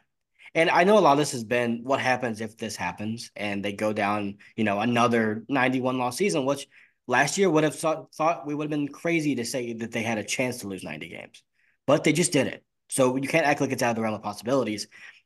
That being said, I don't think it's going to happen. I do think this is going to be a solid team. I think the starting pitching's mediocre at best, and I do think it's likely that two of those five get hurt because they're old. It's just there's the likelihood, but I, I think they're going to figure something out. I just believe in this offense too much to not believe in them to be able to make the playoffs. But it, it is a little frustrating when we put all this into context and what we've talked about and say this should have been that year where they're like, this is our last chance. Like, Right. let's figure it out. Let's sign Sonny Gray. Hey, Bill, we need more money. Like, we need to go sign Monty too. We need those two. And we have a chance here. And that didn't happen. So that's a little frustrating, but there's still a lot of positives to look forward to this year. I just think it's a lot of interesting things from what a warm up where it just seems like the future is very uncertain for the Cardinals right now, more than ever. One thing we do know about the future, um, which we really still don't know, but we one thing we know right now is that I think there were what five or six Cardinals on the top 100 MLB prospects list. Five, yeah. Yeah, that's Five good. and That's- Chase Davis was 101. yeah, that's that's always nice to see. Now Yeah, that so means think- nothing. That means legitimately nothing. nothing. It's cool, Absolutely nothing. But it's very cool to talk about as a Cardinal fan. It's a good thing to know that the prospects we hype up are also good prospects in the eyes of national evaluators that aren't biased. But the five that are in it, if I can get off the top of my head, Masyn still in it. I don't consider him a prospect anymore, but they do. Um, Thomas Saggese, Victor Scott, Tink Hence, and TK Roby. Those are the five. TK Roby, yeah. Um, which all five and Chase should be Davis there, right outside the probably 100. 101, yeah. Yeah. So yeah, those guys are all very exciting. Those are five prospects I really like. Um, I really I'm intrigued by Victor Scott and what he means for Tommy Edman, to be quite honest. Because if Masyn Winn and Victor Scott, if those two two guys in top 100, like we just said, if those two hold down shortstop and center field, what is Tommy Edman's role in this team? Like That's the we're Another guy- point where going to How- what is it? Arb over what? How, what was the the difference? 350 grand, 450 grand, right? Going to 400. arbitration. But Yeah, I think they said that their plan is to talk about a multi-year contract. And the way I read it originally was that that was going to be a multi-year extension. I don't think that's what they meant. I think what they meant is we're going to pay you $8 million for these $16 million for two years to buy out your ARB years. That way you're making more in 2023, but probably less that we would have to pay you. I mean, in 2025, you know what I mean? They, they, they did that with Gio, where you give him, you don't give him an extension, but you give him $16 million just to spread the money out evenly for two years, which I think was what they might do. Um, so I don't think the arb. I think they're going to get a deal done. I really don't think they go to arbitration with Tommy Edman. if let me ask you this, and I'm not trying again to talk about the over the cliff thing. However, that's another guy that come trade deadline is going to hold a lot of value to playoff teams. Is Tommy Edman? I mean, we saw Mhm. Whit Merrifield go like we've seen that trade. We've seen Yeah. trades like those guys get traded. Those I mean, I'm just saying that's a guy who's going to hold a lot of value. Tommy Edman. Let me just ask you this: If Thomas Jose, just oh my God, Saggese, who by the way I watched his stuff on from the winter warm up, some of the stuff that was shout out Kyle by the way for doing all of that. Kyle Reese, fantastic job. But I watched the Thomas. I love that dude even more now. Like I love love him. If he continues to progress like that, I mean I don't know. He's going to knock down the door on a, to the major league team as well. Does he have and- any pathway to being a starter on the St. Louis Cardinals? If they trade Nolan and they trade Goldie, So Or one of if- them. Okay, let me put it this way: If the Cardinals have a good year, does he have any pathway to being on the St. Louis Cardinals? I don't know. I don't know. I mean, here's what I know about the Cardinals. They have taken great players and moved them to the corner outfielder if they need to. So who knows? Who? like, Well, I mean, in the past we saw Chris Duncan play out there. We saw Will like we've seen guys come up. who after Pujols Walt came up and played in the outfield. Like, After Walt Jocketty, who? okay, that's a good point. I'm just saying. Well, honestly, last year Jordan Walker, Brendan Donovan, Yeah, but Tommy that's- Edman. Yeah, Like, but the they're not on full on. time like left field every day guys. Well, Walker is, but that's he was a prospect. I I get it. So and it was part of it's kind of frustrating to me because you look at it. So JC can play everywhere, so maybe he becomes the Paul DeJong, right? Where he's not player wise, but where he can play shortstop now. And we didn't really ever think Paul DeJong was going to be a shortstop. It turns out he's going to do a pretty good one, and then he could play everywhere. But it is a little weird that you look at Victor Scott and Masyn Winn have the position that Tommy Edman can play under control, kind of. Donovan and Gorman are gonna have to play like they are left-handed bats you need in your lineup. So so JC is kind of even if they trade Nolan, then you're moving Gorman to third base. And then Right. he moves to JC to second. Then where's Donovan? Probably still in left field. Well, then where's Nootbaar? I mean, you know what I'm saying? Like he's not. He can't be in left field because you have Nootbaar, Scott, Walker. Yeah. That's what I'm saying. know. So they still have a logjam, but it's also it's almost like their depth is too good. Like the players of their depth players are too good because you need them to play every day. Like they don't have guys that you look at and say that's a bench guy. Like he's Right. just going to be a really good bench guy. No, they're like this guy has to play. He's a top hundred prospect. It's a good problem to have, but they've got to figure it out adequately. I don't. I don't know. Like so, JC's really good. I don't know if he's ready for the major leagues yet. He will be next No, year. I, I, don't either. I don't know. He'll be up next year at some point, given an injury or something. I He's, think did I see where he's going to play mostly shortstop in Memphis this year? Is that correct? Or he play should. a lot? I think Okay. he should, Okay. but I don't know if he Thought I saw will. that. But that's what I would Um, do. One thing we haven't talked about, and we we're pretty well deep into this. So, uh, Cardinals hire Chaim Bloom. We've talked about it. I mean, I feel like we've talked about it because we've talked about it for six weeks. But they did finally Chaim Bloom part of the Cardinal staff. Mhm. I think a lot of us saw that, but then it almost like felt like it. They cooled off that burner, and then we didn't hear about it. And then all of a sudden he's hired by the Cardinals, which is exactly how the Cardinals do business. So. Um, I think it's a good move. I think it's a really good move to bring in a guy. Look, if you're still out there killing Chaim Bloom from the Mookie Betts trade, I don't know what to say to you anymore. You've lost all logic, and I don't know It's how to just convince you. I don't understand. Like who? That's like a nightmare. Who wants to do their first move as a as a hobo GM, whatever his title was? I don't know exactly what it was in Boston of a large market team. They want their first move to be to trade one of the greatest outfielders we've seen in the last twenty years. I don't think so. I don't think that's what he wanted to do.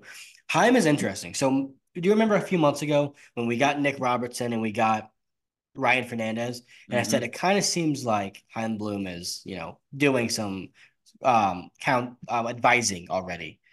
Um, and it was like a funny tinfoil. No, it was true. Like Mo said, Riley O'Brien drafted by the Rays.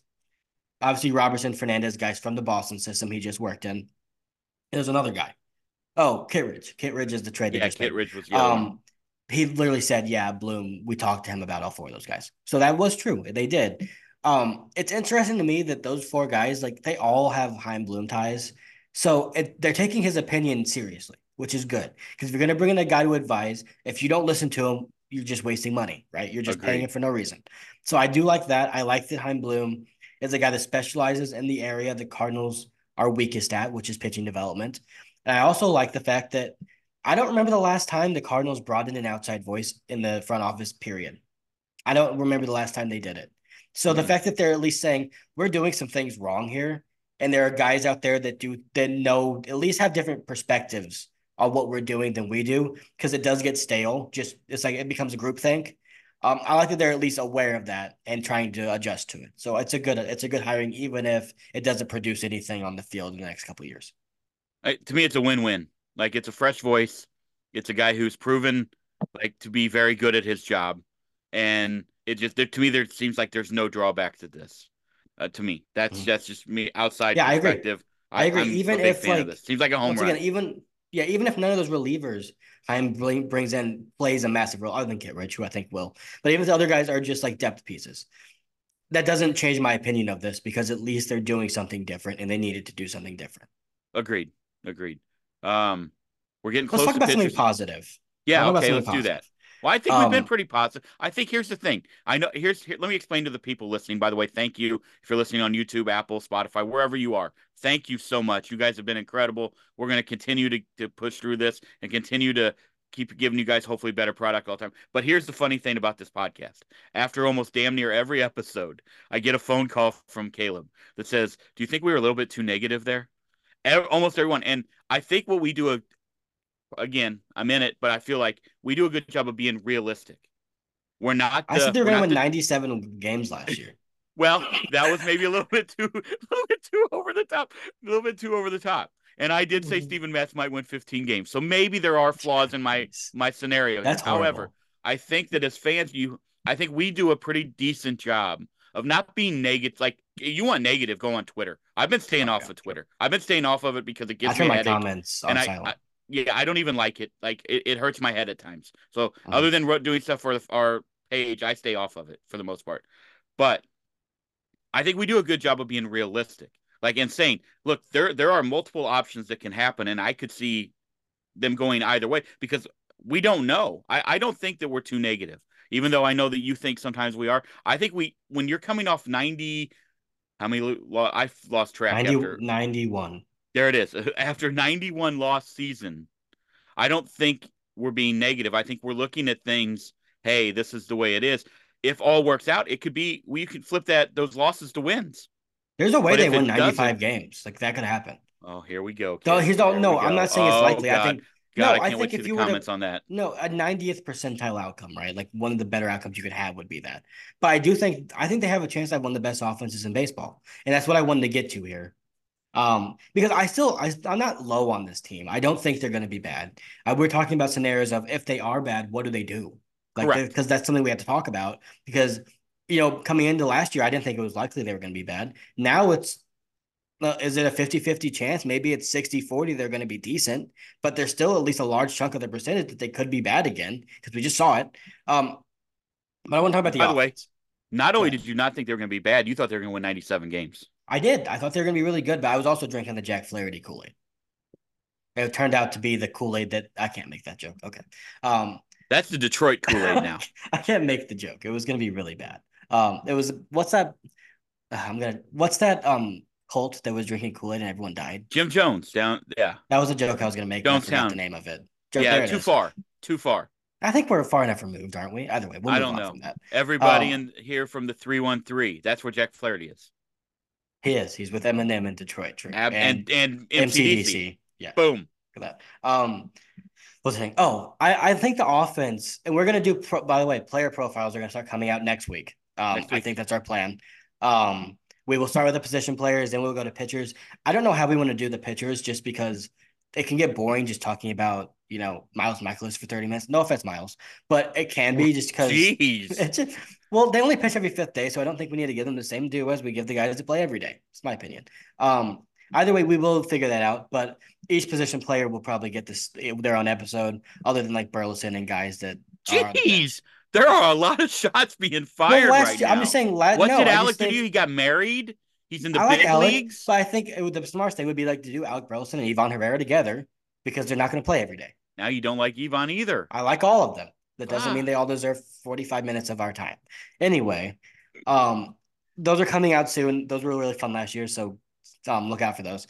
I think this offense has a chance to be like legitimately special, and a lot of that hinges on Goldie not, um, you know, regressing even more, and Nolan Arenado just being Nolan Arenado again.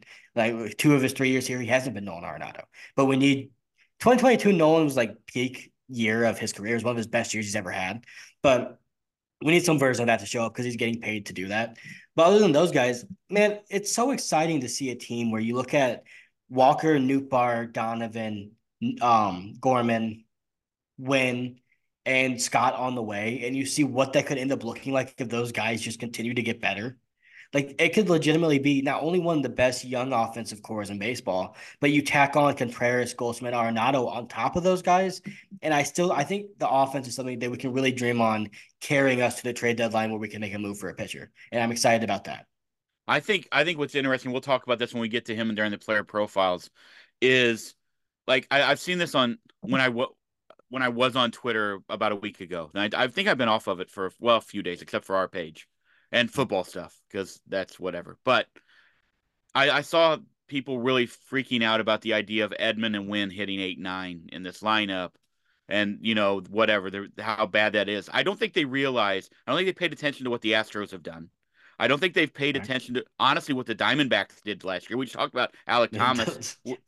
like we the Diamondbacks right? had I mean, Emmanuel Rivera, Longoria, Alek Thomas, and Geraldo Perdomo at their bottom four. Bingo, bingo. Like if they are playing, though, like if they are playing elite defense, and I understand the questions around Tommy Edman's arm, I understand that, but if he is playing where he normally, like I think for if he's a four war guy, three and a half war guy, and you're mm-hmm. getting Masyn Winn to play defense, any offense they give you is a is a plus. I also think I yeah I, I don't understand I don't understand the like freak out factor mm-hmm. that oh no Tommy Edman and May like you're not going to have nine all stars in your lineup. Unless no team has that. But it, the Braves, hold on. You look at the Dodgers. You've talked about this for two years. Once right. you get past last year, once you got past the top four, we had a lot of questions on Muncy. He did have a bounce back year, but after that, it was pretty low. And then yeah, you bad. look at it this year. I mean, it was past the bottom. You get the bottom three. That's not a strong bottom three. Uh, I mean, the Braves are the one to have like Orlando Arcia as an All Star at the bottom. Correct, but they were They're once again this, tied for the best 1927 Yankees as the best offense of all time. Like the Correct. team that's uh, we always say, well, they're not the 27 Yankees. It's like saying if this isn't rocket science, but they actually literally were the 27 Yankees. right. So right. you can't compare anyone to them. Um, yeah, I think I think I'm like, pretty excited about winning Edman and winning Scott whenever Scott's up because I think he'll replace Edman. I really do think that's how that's going to end up going. Um, but I'm excited about those guys for the fact that one, I think all of them have decent upside to be good hitters. Like Edman's always going to be below league average, but I think Winn has upside to be uh, slightly above league average this year, and I think Scott does as well. But those guys are going to wreak havoc on the base pass that they're allowed to.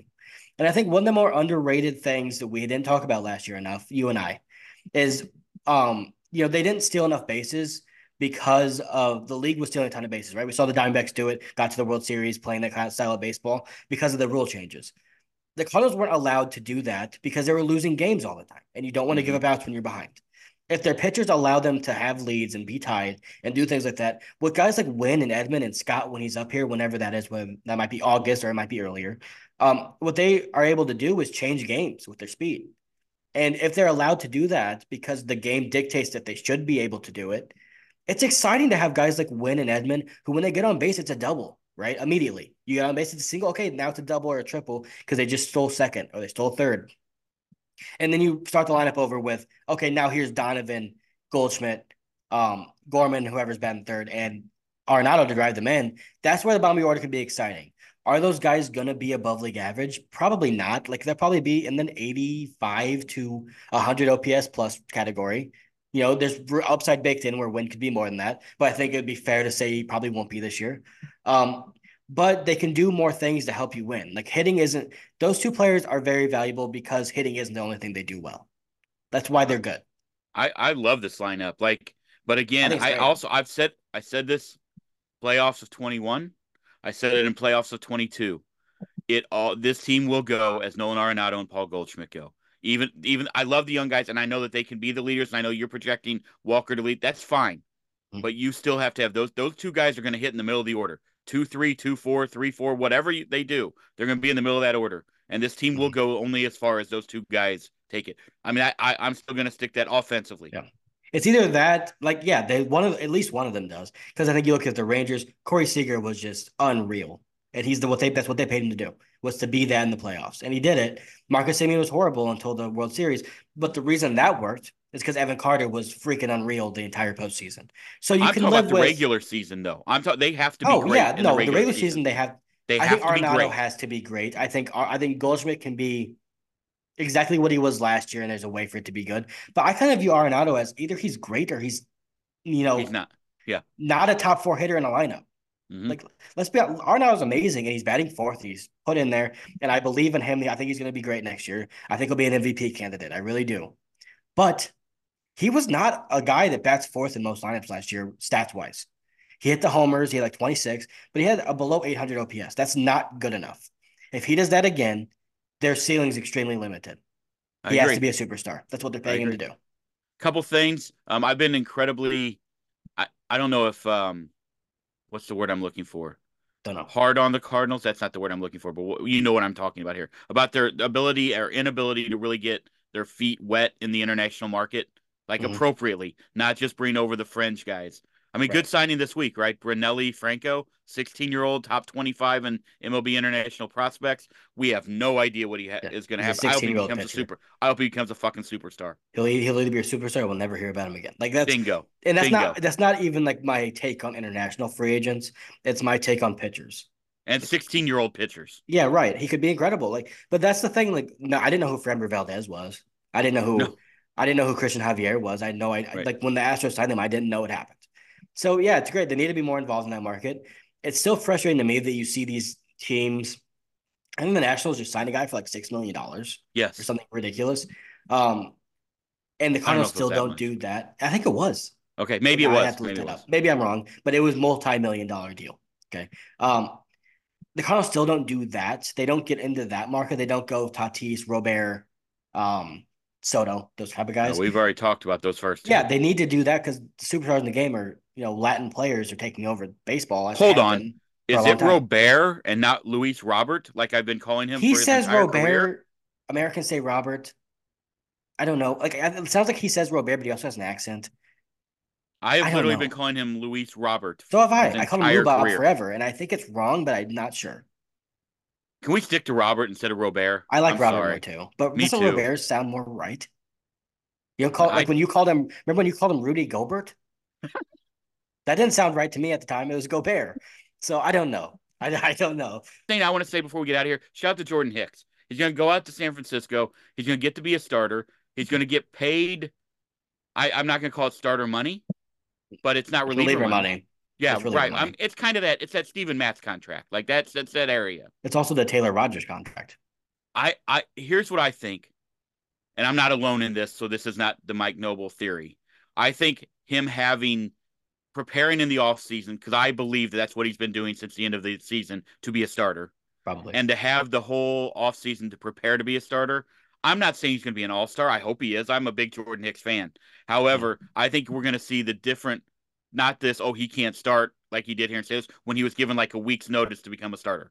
That's what I think. I think he'll be much yeah. better. Also, pitching in that park, not going to hurt him. good stadium to pitch in, and just being with that um, pitching developmental team, which has done a great Correct. job with like out. They completely revitalized Alex Cobb's career and Anthony DeSclafani. and Johnny Cueto. When he signed there, he was he wasn't very good there, was he? I mean, he had the two really He good signed. years. A, I okay, I think that's different though because he signed like a massive contract there, I believe. I'm just That saying was they coming off the World Series. He won with the. I mean, they did it with Kevin Gausman. They've done. They've like, done with a bunch can- of guys. Yeah, that's yes, what I'm saying. you can fill in the blanks there. Yeah, like they've done a great job with that. And I, I'm happy for him. I don't know how it's gonna go, but I think the good thing for the Giants is he's getting like eleven million dollars a year is a good reliever, so they're getting paid. There are rumors that Hector Neris wants three years, fifty million, which he's Right. not going to get because that's freaking crazy. That's eighteen million dollars a year. He's not getting that, but he's gonna at least get 11, 12, 13 probably a year for three years. So at the very least, you're getting a 28 year old that's going to be a great bullpen piece when healthy for four years. And at the upside is you just got a starter that's pretty cheap. Like it kind of goes back to me with the Steven Matz contract, and people keep saying they need to move off of it and all that stuff. Four years, 45 million for a starter is a great deal. Look at what Jameson Taillon signed. And that dude has like five ERAs like routinely with two Tommy John surgeries under his belt. So I, I think it's a great deal for him. He's making $44 million. He's going to be 32 when, when he's a free agent and gets another crack at the apple to where if he's a successful starter, my God, what's he going to make? I've never heard that before. What? Another crack at the apple. What I didn't that bite mean? at the apple. I didn't bite at the apple. Close enough. Crack at the bat. No. Okay. Um, just uh, two things. Um, one, just to clarify, Cueto had a 4.8 ERA the year before he went to the Giants. He had a 2.7 ERA in San Francisco. yeah, but was that the year that he was on the Royals and they won the World Series? Uh, 2016 they didn't win the World Series, right? Or 15? So yeah, 20 15. 15. yeah. 15. Yeah. yeah, yeah, I'm just saying. And then he did not not so great in 17, but then a 3.2 ERA in 18 there. I mean, two his two of his first three you look at there were really good. 2015 for me and see if he was traded halfway through that season? He was not. He spent. Oh yes, he started in Cincinnati. Yeah, Yeah, so he was very good in Cincinnati. 2.6 Yeah. ERA. exactly. Yeah, he had So a bad second yeah, half. Fair, fair. That's very fair. Um, let me ask you this: Would you rather have Jordan Hicks in your rotation or Steven Matz? Steven Matz. Okay, okay, I think Steven Matz is a. I mean, Jordan Hicks can be a starter, but I know Steven Matz is a starter. we do. Yeah, I mean, he's had a pretty successful big league career. Um, I'm excited about Steven Matz. You thought you said he was going 15 games. What are you saying? I, I'm excited about Steven Matz this year, not because I think he's going to be great or a number two or a number one, but I do think he's going to. I think this is a good year for Steven Matz to settle in. And act, it feels like every other year has been very weird for him for whatever reason. I think this is a good year for him to settle in and be a, you know, give you 140, 150 innings, they give you a four ERA and be very good for you and win you a lot of games. So that's what I hope. if you want must-watch TV in the 2024 MLB season, it's Marcus Stroman pitching for the Yankees. It's gonna be it's gonna go one way or the other, isn't it? It's gonna be great or it's gonna really be bad. It's gonna get so I'm loud excited there. for it, though. It's gonna get so. That's what I'm saying. Like I am the. I will be sitting there with the pop. You know the Michael Jackson meme where he's eating popcorn. That Mhm. will be me every Marcus Stroman pit. Yeah. Not just outing, but the next day. That will be when I'm big time back on Twitter. The next Yeah. that night and the next day. That's gonna Mhm. be. Oh go my. look at his go look at his Twitter likes. You better hide those if you can. I don't know if you can, but if you can, you better hide them. Um, oh. I'm and those old to- tweets are gonna get real loud in I have a Yankee question. Stadium. yeah, if he does well, then they're gonna love him because they love heels in New York if they're good on their team. Absolutely. But if he's bad, they're gonna not like him at all. Like if A Rod was bad and he was doing the steroids and stuff, they would not have liked him. But he was good, so they did. Um, who's gonna be better, Carlos Rodon or Marcus Stroman for the Yankees in 2025, 2024? Sorry. I mean, I'm gonna go with Rodon, but I don't think either are going to be great. Like I, I was one of the rare Marcus ones. I took Stroman's a lot better of, than Rodon, I think. I took a lot of heat because I didn't want the Cardinals to go out and spend a lot of money on Carlos Rodon. People were Mhm. not happy with me about that. I was called a lot of names. It was a However, I will stick by risky it. one. Yes, It's a risky, risky and contract. I just we so far it has not paid off. I, I I think Rodon is still a better pitcher than Marcus Stroman when Rodon is really on. But that's Marcus Stroman was that like a a- lot.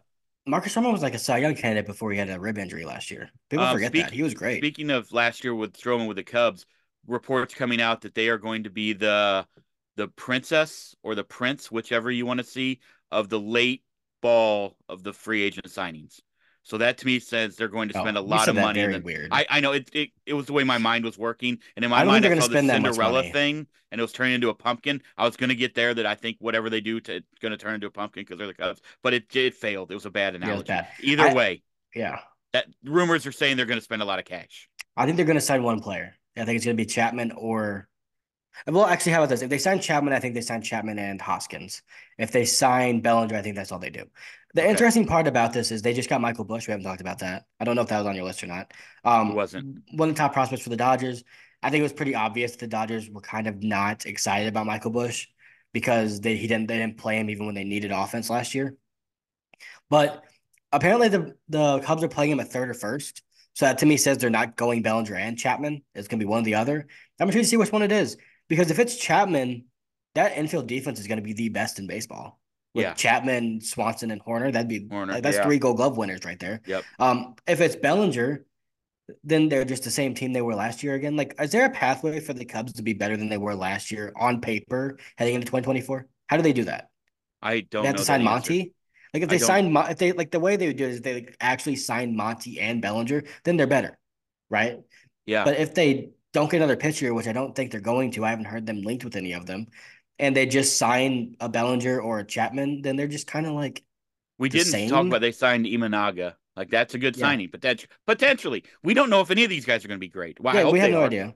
But, But what we- are the odds he's better than Marcus Stroman was last year? Not very good. Not very good. No. Yeah. Um, are you intrigued by Josh Hader to the Astros? Yeah, I am. I mean, that's Me him, too. Ryan Pressly, and Albert Abreu. Those are th- or Bryan Abreu. Which one do they have? Bryan Abreu. Bryan Abreu. Um, there's a Take lot another of crack Abreu's at the apple, bro. They have two Abreu's on their team. You give me a break. Jose's there too. Um, yeah, those are three of the best relievers in baseball. Just straight up. Didn't see Um, that one coming. Like if that Yeah. happens, it has not happened. Um, now last thing I've of got before we get out of here, uh, Marlins came out today said they are open to trading or listening to to trade Luzardo or Cabrera. One, which would you rather have? And two, do you think there's any interest there at all for the Cardinals? Because when you're saying it in January the 18th, that tells me you want a shit ton for either of those guys right now. They're not getting a lot for Edward Cabrera. So my answer is Luzardo. He's one of the best pitchers in baseball, in my opinion. Um, I love him. He's great. I wouldn't pay what it's gonna take to get him. If I'm being honest with you, I wouldn't. Like, it's just not. I I don't think there's a pitcher out there that's worth going after to the level, like actually getting him and getting an over and getting what those teams want because the teams aren't biting at the worst offers. I mean, at the best offers. You remember when we said a couple, um, about a month ago, maybe longer. Yeah, I said I think Cease is going to go the route of Sean Murphy, where they're going to overplay their hand, and then some team's going to be there to say, "Hey, here's an offer that's lesser than what everyone thought they'd get for him." The teams aren't doing that. No. They're they want what they want, and they're not biting for anything else. Which kudos to those teams. That's what they should do. But I don't think I don't think you get a player like Luzardo without giving up multiple guys on your big league roster because what the Marlins are going to want. They're not rebuilding. I don't think you get Dylan Cease without trading almost all of your pitching depth you just acquired from the at the trade deadline. So I just don't see it. Cabrera is interesting. I like him, but he still is like he could be a reliever long term. He doesn't. He gets hurt a lot. He doesn't. He's very wild with his command. Like I still think he has the downside of a reliever and the upside of like a number three. So I don't. I don't consider those two in the same tier personally. Right. Okay. Fair. Anything else you need to say before we get out of here? No, but next episode's gonna be more positive. I feel like the last two episodes have been as like, what happens if they suck again? I think Like- that's what we have. I mean, that's where we are. I told you that's how why I, I opened it, the but I show hate like being I like did. that. I still do not like. I have. There's no, and I'm not going to know. Like that's the thing. So we'll know in I'm- July probably. 69 days of Christmas Eve. That's what I've got. Yeah, uh, yeah. Maybe longer. Probably, are they going to sign another reliever? I think they're going. I think they're going to sign another reliever. Sounds like it. Yeah. I like their bullpen how they're shaping it up. If they go get another reliever, it's by the way, it's going to be Ryan Brasier because Chaim Bloom. Like Right. it's just going to be him. But if they go sign another reliever that's legitimately like a in the sixth, seventh, eighth inning mix for the Cardinals, their bullpen's stacking up to be pretty damn good and be a really good strength for them. Where then you kind of see their pathway of these starters might give up four runs in six innings or three runs in six innings every game, but we're not giving up runs in innings seven, eight, nine, and our offense is good enough to score five regularly Agreed. to where Yep. you see a pathway of like, okay, maybe they're going to be pretty good, but I got to see that happen first. Who do you have this weekend before we get out of here in the NFL? I have the, I think the, I think the Bills beat the Chiefs. Okay. I think Josh Allen finally gets over the hump. Who are the Ravens playing? The the Ravens are playing the CJ Stroud Texans. Ooh, that's fun. Uh, I think the Texans upset the Ravens because I just, I think the Lamar Jackson narrative's not going away that he can't win the playoffs. I, he's gonna get that Dak Prescott label on him. I think where they can't win the big games. Do not compare Dak Prescott to Lamar Jackson. I mean, Dak Prescott was great in the regular season. Lamar's I'm to win saying a second MVP. No, Lamar Jackson's a better quarterback. I'm saying just solely because there's always that there's always that one great Okay. player in every game in every league, like James Harden in the NBA, where it's they can't win in the playoffs. And I So think you got- Jackson might be that. You got uh, CJ traveling to Buffalo in the AFC Championship. On the NFC side, um, you've got obviously the Saturday game is the 49ers, Packers heading out to San Francisco. That sucks. I wish the Packers win the other game because I think they're going to get destroyed. But I wanted I want Jordan Love to continue playing well because I've hated on him enough to where I'm kind of just enjoying that he's way better than I thought. I don't think anyone in the NFC is beating the 49ers. So I I think think, the- they're moving on. I think the the Packers defense gets exposed. That's what I say. I think Jordan Love's going to play well against probably the best defense left, right? Potential. I mean, the 49ers are the best. Oh, my yeah, they're the the best, best yes. defense left. But I I, mean, them think and the he plays well, and I don't know if they can run the ball like they did last week against Dallas. But I think I He's think that 40 explosive though, I think man. that I'm 49ers impressed with him. offense might put up. They might put up 40 on the Packers. That's the best. I mean, can we just be honest here? The only two teams that I thought could beat them in the NFC are out: the Eagles and the Cowboys. oh, only yeah, two, no, I didn't like- think either could go out there and win. Oh, I I thought that those are the two teams that could go on a roll and do it. You know, we saw the Eagles get to the Super Bowl and a couple minutes away from winning it last year, and there was a lot of the same team. And then the Cowboys, I just that team just has a lot of firepower everywhere. It seems like. Um, and then And who? then what's the other NFC? Last matchup? game, I was always told that Baker Mayfield can't win, but here he is in the divisional round playing Detroit. Like Second OBJ Senior round. told me that Baker Mayfield's a scrub, and they ran him out of Cleveland, and then they traded maybe the worst trade in the history of the NFL to get Deshaun Watson, and now here's Baker playing Detroit. If the NFL It's didn't have the baby. word, if the NFL didn't have that horrible fumble out in the end zone rule where you give the ball back to the other team on the I 20, um, the that. Browns would have beat the Chiefs and gone to the championship with um in the AFC championship. But um With who? I think the Buck with the Baker Browns. Mayfield. Yeah, with Baker Mayfield. He had a great game that game. Um, I think the Buccaneers get destroyed. I don't think they get destroyed. I, I don't, but I do think the Lions. I I, don't think the Lions are going to destroy anybody. No, I think the Buccaneers are a bad team. Well, they made the Eagles look really bad. I think the Eagles were a bad team. The way they were playing, I think they're a really talented team. Yeah. But I think they were playing like a bad So, team. Um, Lions, Niners. You got Lions, Niners. I Yeah. I am in agreement. I'm going Ravens. I'm taking the chalk. Mm-hmm. I'm going Ravens. Um, I like Bills. DeMeco Ryan so much that I just want him to make it to the championship game. You know what's going to happen, right? The Chiefs are going back to the Super Bowl somehow. After all of this I this, told you that before the playoffs of this. started. but you just picked against them. Yeah, I did. But that doesn't mean anything. Patrick Mahomes is inevitable. We know this. Yeah, I told um, Patrick Mahomes is the most dangerous quarterback in the playoffs because he's the only team, he's the only one left in the playoffs right now. I think that it doesn't matter who he's playing with, he can beat you by himself. I love that. Him and I love that Rice. Detroit Lions offense. I don't know. I don't trust their defense, but I love. That's why I think Tampa stays in it. Uh, Well, that going back to the Buccaneers, Gibbs. Montgomery, Amon Ra, Josh Reynolds, Jameson Williams starting to play. Sam LaPorta from St. Louis. I I love it. Let's go. He's plays a full go at practice too. Great. He um, played last week. And Jared Goff's just a solid quarterback. He's not great, but he's good. He's unflappable. But we're forgetting that the Buccaneers had their playoff hopes were on the line to win the NFC South. And in week 17, I mean 18, they scored nine against the Carolina Panthers. the Lions better destroy that team. I'm sorry. should be the Saints, by the way. It should And be for some Saints reason, Baker's week. like not throwing to Mike Evans anymore. I don't know what's going on. Get- I don't like that this this much. town is already electric because of Mardi Gras season. We just announced Jazz Fest today, but could you? It should be the Saints and the Lions this week. Going to play the story's great. Going to play the guy who would have been the head coach here had Sean Payton left a year early in Dan Campbell, and then They would never hired him, you know. that. oh, I think they would have. He was their Yeah. guy, man. They loved him. he's Mickey too loved he's him. too much of a good Can we talk about Mickey Loomis's coach. gum chewing habits? No, we need to get out If you ever, if you ever get on, if you ever get a job and you do that, It's gonna be a G. I'm I'm, not gonna be a. GM. I'll tell you that much.